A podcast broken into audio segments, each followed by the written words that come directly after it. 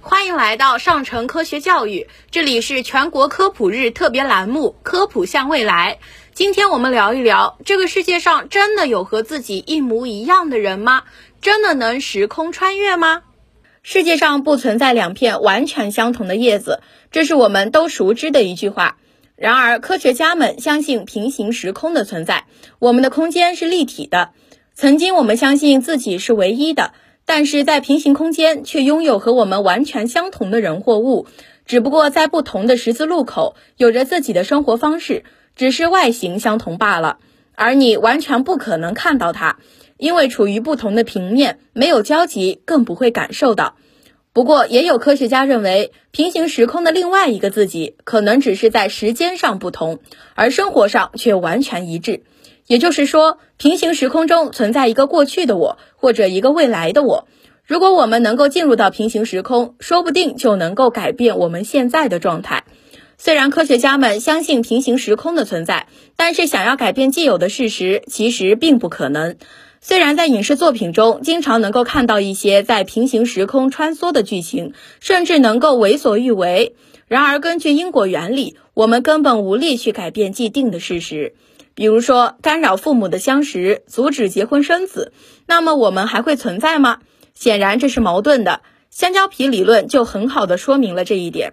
香蕉皮理论指出，即使你能够穿越回过去，想要人为改变过去事情的发展，然而偏偏会出现一个香蕉皮，在你想要行动之前将你绊倒，从而使你无法继续改变既定的事实。还有一个外祖母悖论。即，如果你通过时空机器穿越时空回到过去，然后在自己母亲出生前杀死了自己的外祖母，那么你的母亲就不会出生，自然就不会有未来的你自己。那在未来穿越时空杀死自己外祖母的自己又是从哪里来的？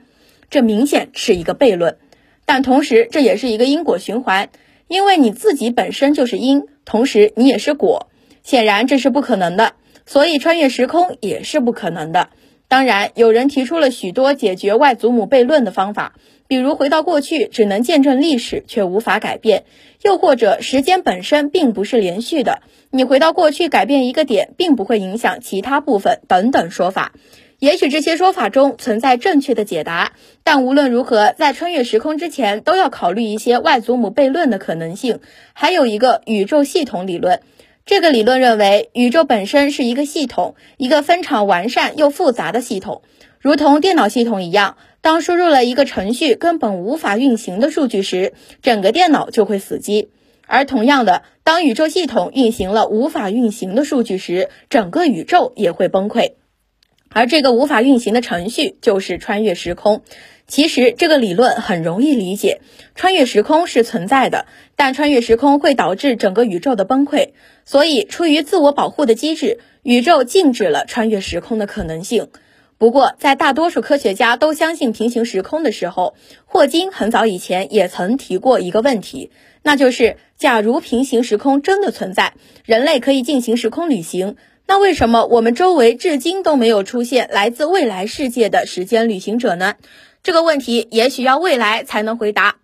更多科学知识尽在科普中国，欢迎下载科普中国 APP，获取更多有趣有料的科学知识。